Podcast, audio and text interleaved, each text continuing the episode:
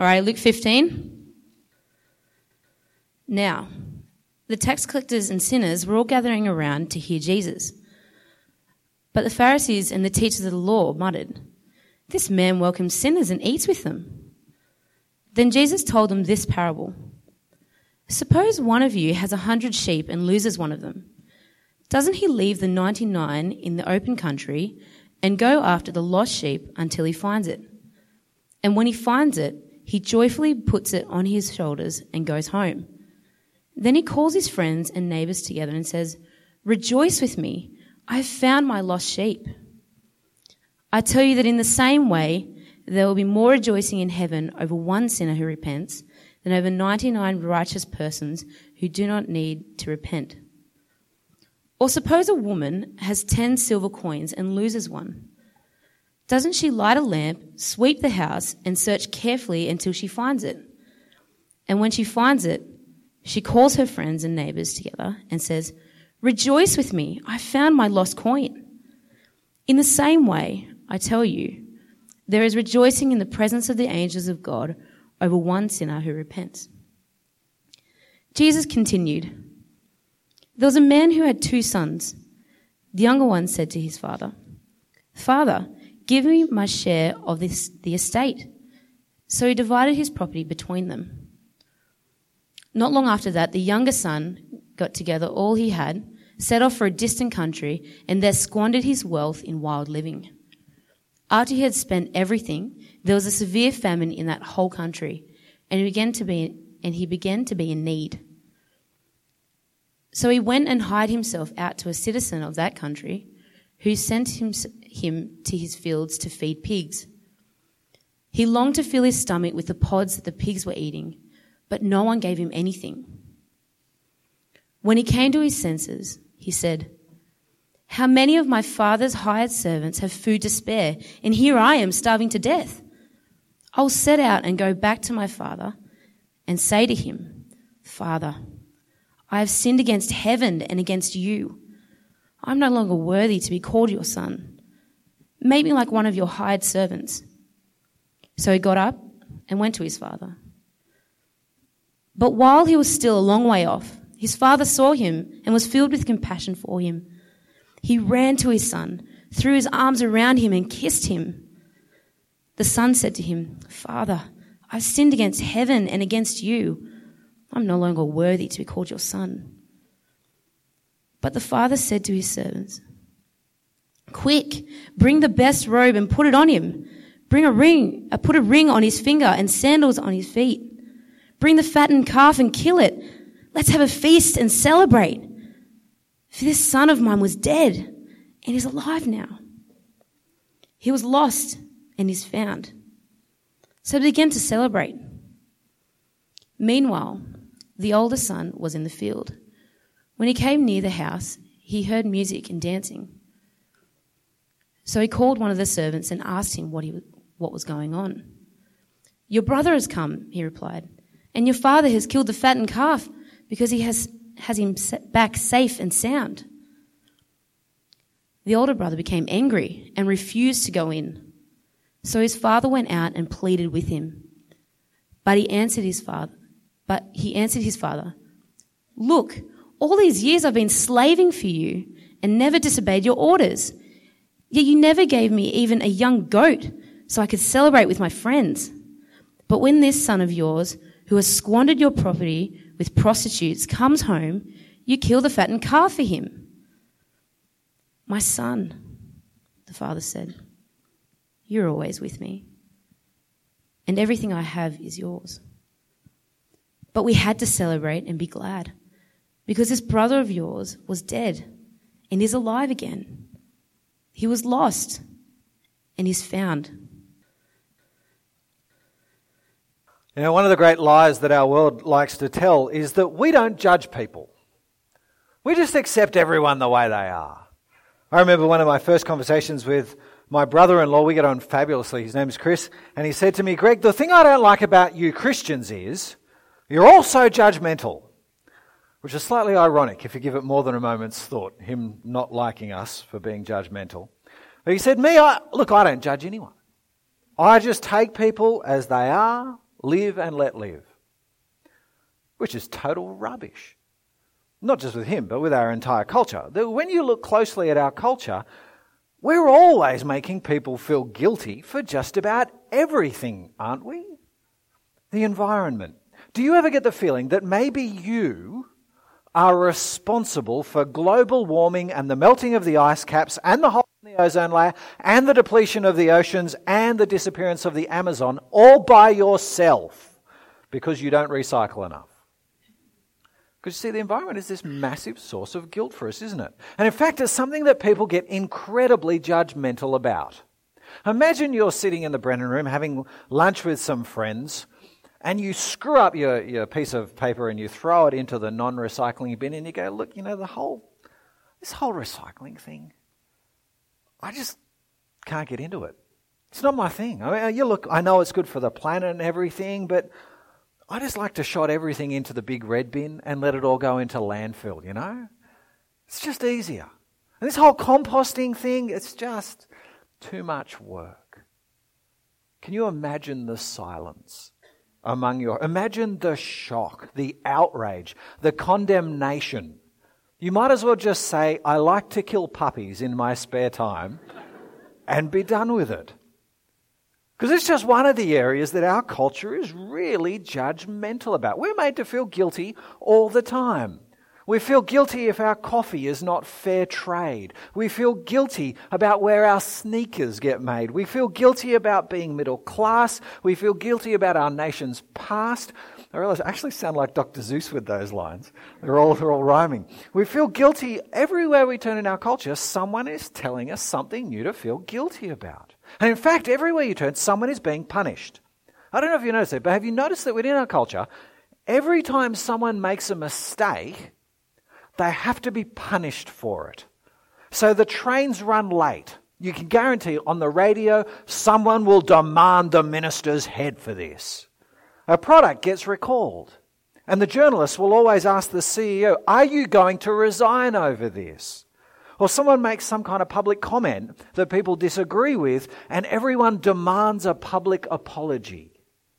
Facebook's where you see it best, though, isn't it? I don't really spend much time on Facebook anymore simply because of the way people treat each other. The brutality of people's comments. So someone will say something just a, a little bit challenging, and then in the comments below, you just get this bonfire of hatred. People saying the most extraordinary things because, really, when you think about it, we don't have to look the person in the eye. So, even though we think that our culture is very tolerant, it's actually really judgmental and harsh and punishing and unforgiving. And you know what that means? What it means is that we all tend to hide our true selves. At, at work, at uni, in relationships, on Facebook, we don't say what we really think. And we don't let the real us out because it's just not safe. We hide our faults because we know that all too often people are going to judge us for the things we've done wrong. But you know who's different? God. The one person everyone thinks is harsh and angry and judgmental and disapproving. But in this series, we're going to see just how different God is. We're going to spend five weeks looking at just one story that Jesus told the, the parable of the prodigal son. I think another way of describing it better, another title for it might be the parable of the gracious father, or the parable of two lost sons might be another way of looking at it. But I'm convinced if we really get God from this story, it's going to totally change the way you relate to God. And it's going to really change the way we relate to each other. Let's have a wander through it. I hope you got it open. Luke 15, the really key bit to understanding this, this story, is actually looking at who's come to listen to Jesus. Have a look in verse 1. Now the tax collectors and sinners were all gathering around Jesus to hear him. But the Pharisees and teachers of the law muttered, This man welcomes sinners, and he eats with them. See, there are two kinds of people listening to Jesus, and half of them are the kind of people you would never expect to turn up to church on a Sunday night the tax collectors and the sinners. Now, if you've been hanging around church for a little while, you probably know a little bit about the tax collectors. Here's who they were the tax collectors were Jews who worked for the Roman conquerors. So Israel had been conquered by the Romans, and the Romans wanted to collect tax. The way they did it was they hired locals, Jews, to collect it from their countrymen, which basically meant that the tax collectors were traitors. But worse than that, they were crooks as well, because you see, back then they didn't have the tax rate, the standard tax rates like we have, you know, 20%, 40%, all that sort of stuff. Now, basically, what the tax collector did was he screwed out of everyone as much money as he could, and he got to keep a chunk of it which means that the tax collectors were ruthless, greedy, hated people. And here they are listening to Jesus. And right next to them is another sort of person, the kind of person you do see at church the Pharisees and the teachers of the law. Now, again, if you've been hanging around church for a little while, you probably think you know a lot about the Pharisees. But my guess is you've got them wrong. See, we usually see the Pharisees as villains because Jesus criticizes them, but they weren't. And the Pharisees were good people. Everyone looked up to the Pharisees because, in a culture that by and large treated God just like as a part time hobby, they were really serious about God. They were really serious about His Word and His laws. So they didn't just obey God's Old Testament laws, they also created a whole bunch of other laws to help them obey God's laws. So God's law said that you couldn't work on a Saturday. They created another 50 laws on top of that to help them to make sure they obeyed God's law. So they had laws about how far you could walk on a Saturday before it became work, how much you could lift on a Saturday before it became work. See, the Pharisees, they really cared about God's word. They were the good people. They were the people that our culture gives an OBE to or makes Australian of the Year. They were like Adam Goodes. They were that kind of people, respected, admired, and loved. And so you can imagine how these guys felt about the tax collectors coming to listen to Jesus. Look what they say in verse 2. The Pharisees and the teachers of the law muttered, This man welcomes sinners and eats with them. They're outraged. They're offended. Because Jesus isn't just welcoming these people, He's eating with them. I mean, well, think about it. Would you have a tax collector over for dinner? These people are mongrels.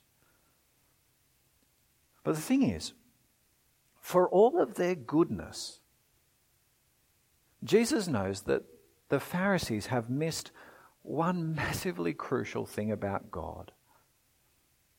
They've missed his heart. And so Jesus talks about a lost sheep, and he talks about a lost coin, but where he really gets going is when he talks about a lost son. Have a look in verse 11. Jesus continued There was a man who had two sons. And the younger one said to his father, Father, give me my share of the estate. So he divided his property between them. Not long after that, the younger son got together all he had and he set off for a distant country and there he squandered his wealth in wild living. Now, let's be honest. This kid's a jerk, isn't he? He's got the hide to ask for his inheritance before his dad is even dead. Now, look, in their culture, in their law, you couldn't actually do that. You had to wait until your father died. But really, that's what this kid's saying. He's saying, well, what I'd really prefer, Dad, is that you were dead. But if I can have the money early, I don't mind if you keep living, but the money is what really counts. You're more used to me dead than alive, is what he's saying. He's a jerk. And then to compound the insult, when he gets it, he doesn't use it for anything good. He doesn't go and build a life. No, he squanders the lot. He blows the lot in wild parties and prostitutes. Now, how do you reckon our culture would deal with that son? I thought about doing this this week, but I, I, didn't think I'd get away with it. Imagine if you posted on Facebook a modern version of this story. You know, the kid who steals all his parents' savings, their life savings, and he goes and blows it all at the casino. What would, what would the comment section in Facebook say? It'd go off, wouldn't it? What an ungrateful little mongrel. Write him off. You're better off without him. You got another kid, pour your love into him. And then probably what would happen is today, tonight, and a current affair, they'd get hold of the story and they'd send the camera out to the kid and it'd be like, tonight, dodgy son steals his parents' money. Shame, shame, shame. you know what they'd say? They'd say he gets what he deserves. Because he does. Look in verse 14. After he'd spent everything, there was a severe famine in that whole country, and he began to be in need. So he went and hired himself out to a citizen of that country, who sent him into his field to feed pigs. He longed to fill his stomach with the pods the pigs were eating, but no one gave him anything. And it serves you right, you ungrateful little mongrel. You're getting what you deserve. Our, our culture would call it karma, wouldn't it? What goes around comes around. He treated his dad like dirt, and now he's eating the same dirt. And the thing is, he knows it. At least he's self aware enough to know that he deserves it. Because look what he does next. When he came to his senses, he said, How many of my father's hired servants have got food to spare? And here I am, starving to death. I'll set out, and I'll go back to my father and say to him, Father, I've sinned against heaven and against you. I'm no longer worthy to be called your son, but make me like one of your hired servants. So he got up and he went to his father. So he decides to go home. But he knows that he's forfeited the right to call it home. He's, he can't be a son anymore. And so what he pitches for is becoming a hired hand. And what you need to know is the word there for hired hand isn't the servant who works for you long term, who's part of your household. Now, this is the guy you hire to work for you for the day, who you give the cruddiest job on the farm to, and then you flick him at the end of the day. There's no commitment. He's just a hired guy, casual outsider. That's what this kid deserves, isn't it? In fact, he could count himself lucky if he got that kind of job with his father. And that's exactly what makes the Father's response so extraordinary. Look in verse 20.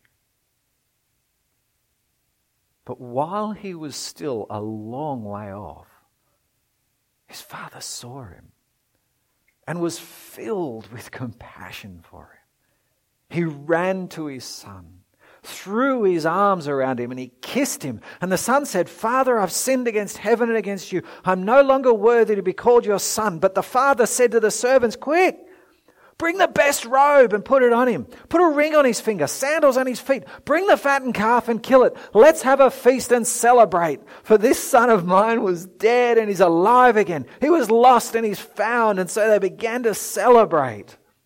See, as soon as the father spots his son, and he's still a long way off, which tells you something about what the father's doing here, he runs to him. Now, you need to know running is something that no father, no middle aged man did in the ancient world. Because if you've ever tried to run in a dressing gown, you'll know the only way you can do it is to pull it up above your knees. And that's a pretty um, indistinguished thing for a man of middle age to do. No one wants to see a middle aged man's knees. But he does. He pulls up his robes and he runs to his son and he throws around him and he gives him a big kiss on the cheek. And he says, and his son tries to get out this little speech. I love the fact that he only gets halfway through it. He says, Father, I've sinned against heaven and against you. I'm no longer worthy to be called your son. The father just cuts him off. He says, Quick, bring the best robe. And no, who owns the best robe? Father does. Bring my robe. Bring the sandals Bring the fattened calf because bring him back to being my son, is what he's saying. Make him my son again. You see, instead of punishing him, he runs to him. Instead of sending him away, he embraces him. Instead of demanding him pay the money back, he kills the fatted calf for him. In fact, you, you can really sum up the whole the whole attitude of the Father in that little phrase in verse 20. Have a look in verse 20. The Father saw him and was filled with compassion for him. That's what the Father feels. Compassion, which is the one thing that you almost never see in our culture. Compassion for the person who's done the wrong thing. Compassion for a son who was lost and who was dead and frankly pathetic and is now alive. That's what the Pharisees got so very wrong. They knew God was good, and they were good. They just never understood that God's compassionate. But you know, they should have. If they'd read their Bibles, they should have. Because all the way through the Bible, that's the God we meet. God's compassionate. You know that bit in Exodus? When God says to Moses, I will cause all of my goodness to pass in front of you, and I'll proclaim my name, the Lord, to you in your presence. There's the Lord, that's God's name. There's a Hebrew word behind it, but the Lord is God's name. What does God's name mean? Well, Exodus 34, verse 6, it means the Lord, the Lord, the compassionate and gracious God, slow to anger, abounding in love and faithfulness, maintaining love to the thousands and forgiving wickedness, rebellion, and sin. And look, if you know God's name, you'll know there's a second part as well they're going to dig into a lot next week. But look at what God's name means. It means the compassionate God, the gracious God, the God who's slow to anger, who's abounding in love and faithfulness, the God who forgives wickedness, rebellion, and sin. That's God's name. Because that's God's heart. That's his character. And doesn't that just describe that Father to a T. Wouldn't you just say that Father maintains love for his Son, that he forgives wickedness, rebellion, and sin to his Son? In fact, isn't that just how God treats his people all the way through the Bible? We read Psalm 106 earlier. Have you ever, did you listen to it? Have you ever read it before? I read it four or five times this week. And every time I read it, I'm completely blown away because what you see in Psalm 106 is Israel just sin and sin and sin. So they, they forget God's miracles in Egypt. And then they rebel against God by the Red Sea. And then they complain in the wilderness. And then they complain against Moses. And then they worship a golden calf. And then they refuse to go into the promised land. And then they worship the Baal of Peor. And then they make treaties with foreign nations. And then they start worshipping their gods. And then they start sacrificing their children to their gods. And all along the way, you think, did Israel ever manage to get anything right? And the answer is no, not much. And yet, time and time again, God forgives them. He's slow to anger. He's abounding in love. He maintains his love for them. He forgives their wickedness. And so the psalmist begins it with Praise the Lord. Give thanks to the Lord, for he is good. His love endures forever. That's our God. His love endures forever. You know what it boils down to? God loves us because of Him, not us. God loves us because He's loving, not because we're lovable. God loves us because He's compassionate. God loves us because He's the one who's slow to anger, because He's abounding in love and faithfulness. God loves us because He maintains His love to the thousands and forgives wickedness, rebellion, and sin. This God is the very opposite of our culture and the way our hearts relate to people. Is we love people because they deserve it. We love people when they're lovely. We love people when, you, when you're good to me. We love people when you love me. We, I'll love you if you keep your promises to me. I'll love you if you're faithful to me. I'll love you if you're nice to me. I'll love you if you make me feel good. I'll love you if you deserve my love. Then I'll love you. Problem is, none of us deserve love, do we? None of us can keep it up. Because frankly, the better you get to know me, the more you'll realize I'm not that lovable. Oh, sure, I'm like everyone else. I got my good days, but I'm a mixed bag. I can do some pretty rotten things, and I have. And so in this world, we just get used to relationships ending. We get used to the idea of doing something and a friend just won't forgive us and it's over. We get used to course colleagues, people, uh, classmates, where we say that one thing that we wish we could take back and we can't, and it's just never forgiven. We get used to spouses, husbands and wives, who hold on to past sins and then bring them out in the argument to cut us down. We get used to kids who resent their parents, and their parents are busy resenting their parents, who are glad their own parents have gone.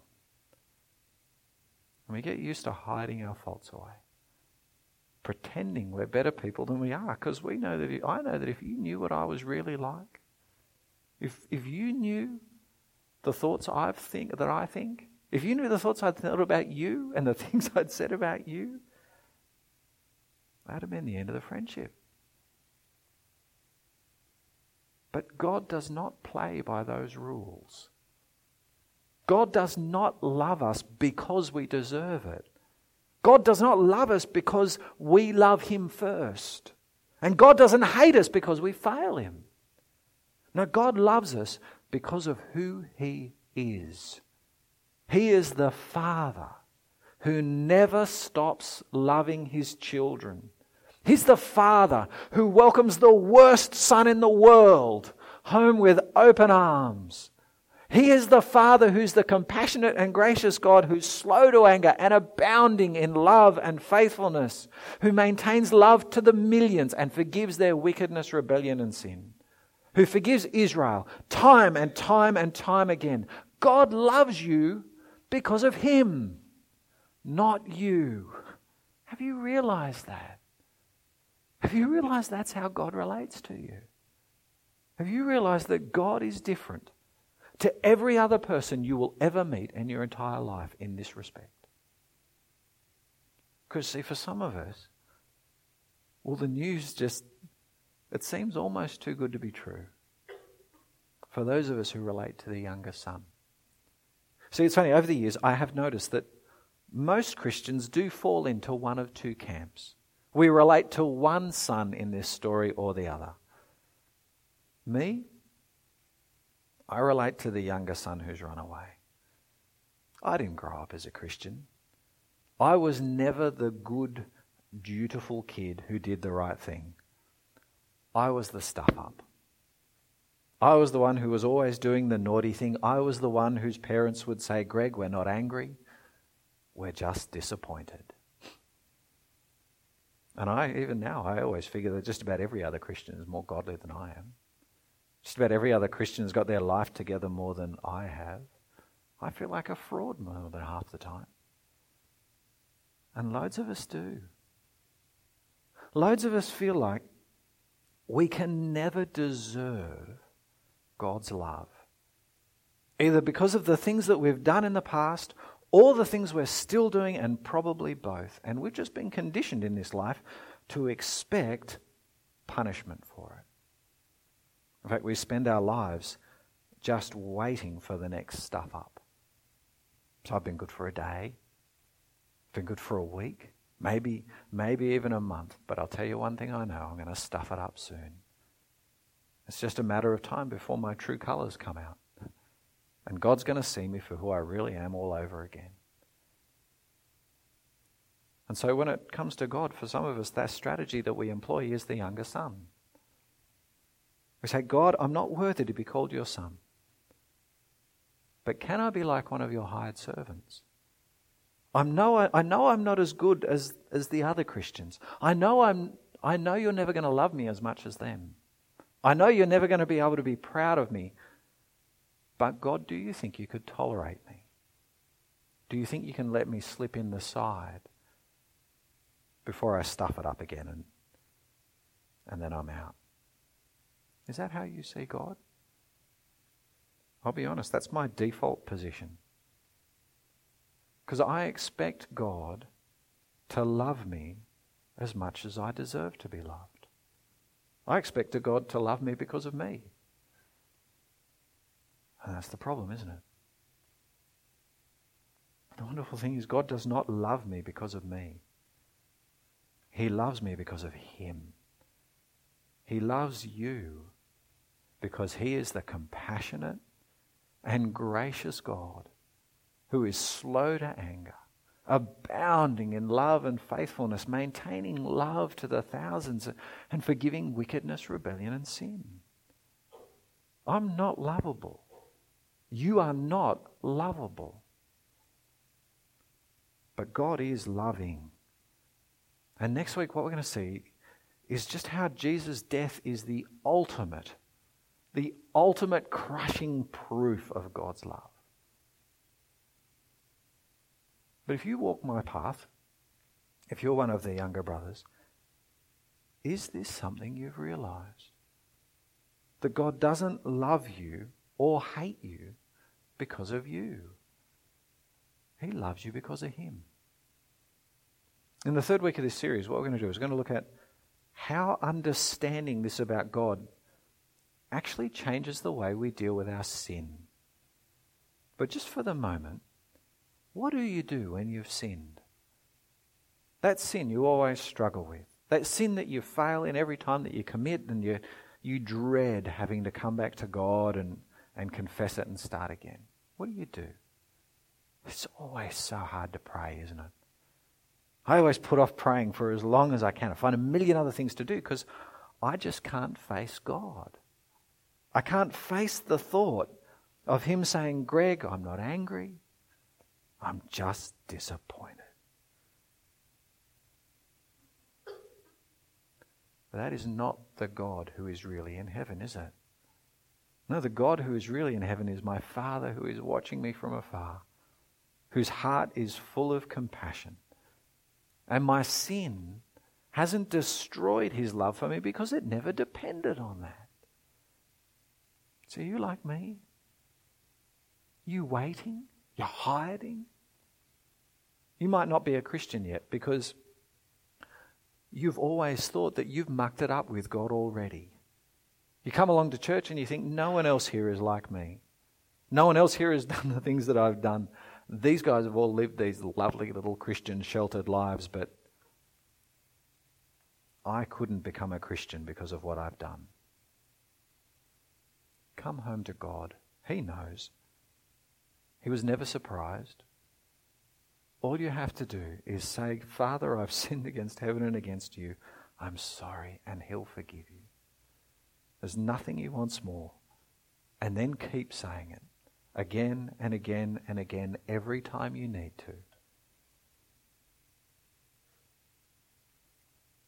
Because there are some of us here who we're not the naughty child. We're the good child. We're the Pharisees in the very best sense of the word. That is, we've always cared what God thinks and we've always done the right thing and we grew up and we went through Sunday school and then we went through youth group and all of our other friends went off and did terrible things, but we stayed with God. We never ran away. Personally, I don't get you guys.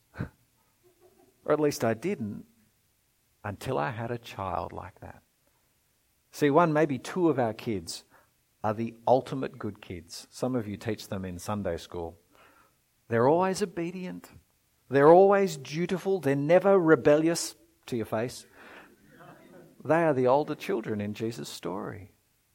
Come and have a look in the passage in verse 25. Verse 25.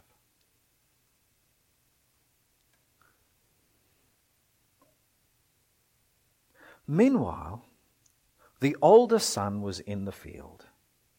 When he came near the house, he heard music and dancing. So he called one of the servants and he asked him what was going on. Your brother's come, he replied, and your father's killed the fattened calf because he has him back safe and sound. The older brother became angry and he refused to go in. So his father went out and pleaded with him. But he answered his father, Look, all these years I've been slaving for you and never disobeyed your orders. Yet you've never even given me a young goat so I could celebrate with my friends.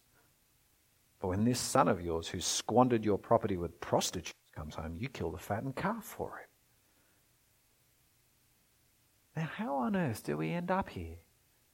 Where the good son, the obedient one, the dutiful one, who's always done the right thing, ends up outside his father's, his own father's party, with his arms folded, refusing to go in.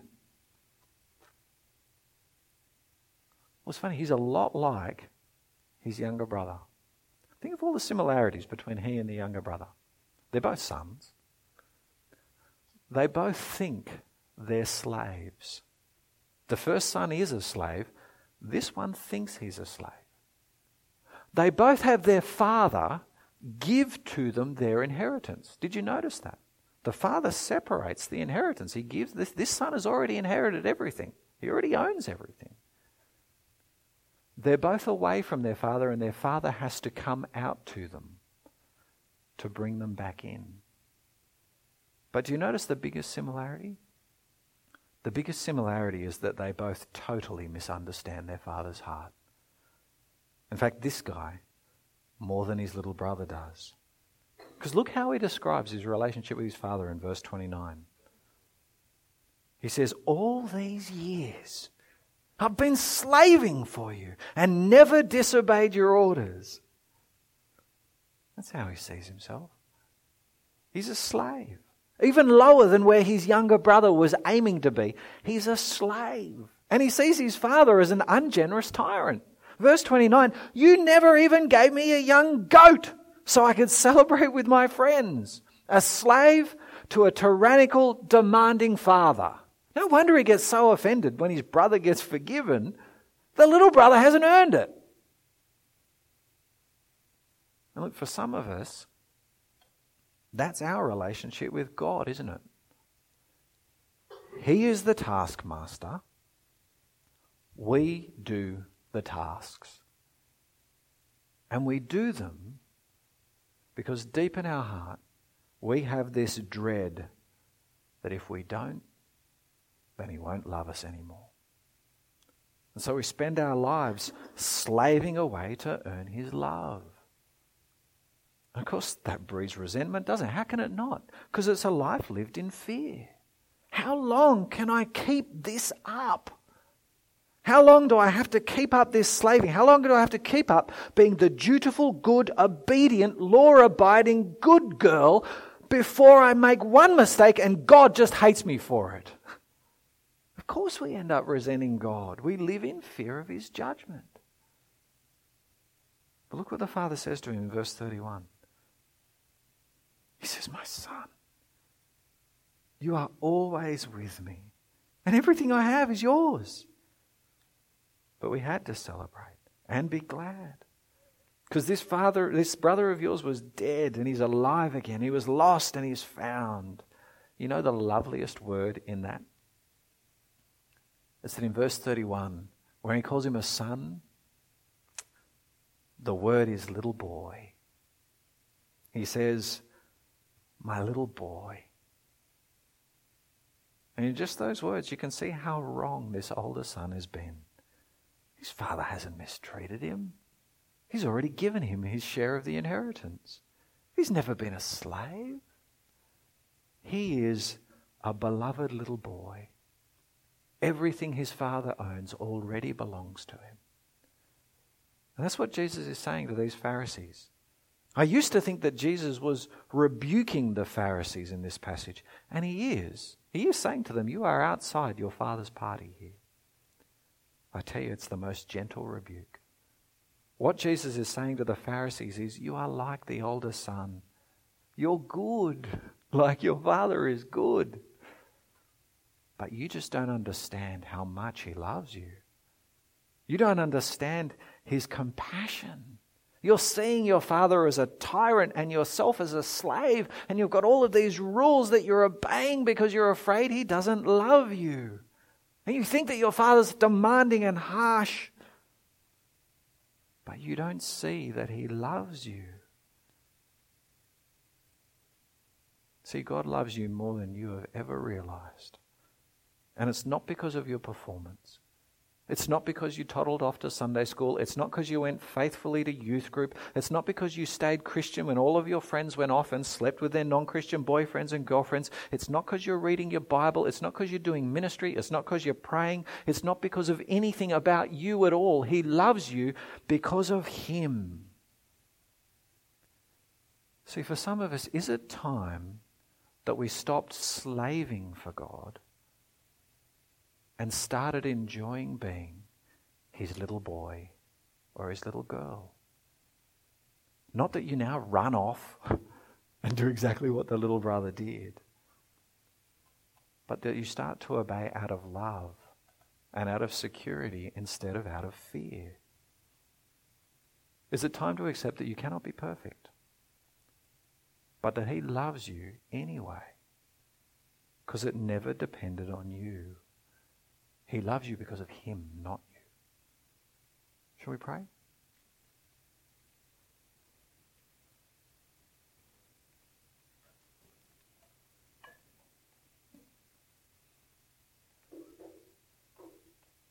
Our great Father, you are the compassionate and gracious God, slow to anger, abounding in love and faithfulness maintaining love to millions, and forgiving wickedness, rebellion, and sin. We praise you that you have always loved us because of you, not us. Because it's your heart, it's your name, it's your character. And Father, we praise you that next week we're going to see how Jesus' death is the ultimate example of that. We pray for those of us who have always been the disappointment, who have always let people down, and who have spent our Christian lives waiting to let you down too, and who have never felt like we could earn your love. We pray that we will believe what Jesus says here, that you give it unearned because of who you are. And we pray for those of us who have always been good, who've never run away, We've always been dutiful and obedient and Christian. We've always been the kind of people that our parents could be proud of, our church could be proud of. And because of that, in our heart, we are terrified that we can't keep up this standard before you. Father, we pray that we would know that we are loved not because of any of the things we've done, but because you are the loving God. Father, we pray that we'll believe Jesus' words. And Father, we pray particularly for those among us who are teetering on the edge, not sure whether we can become Christians because we're still dealing with the guilt.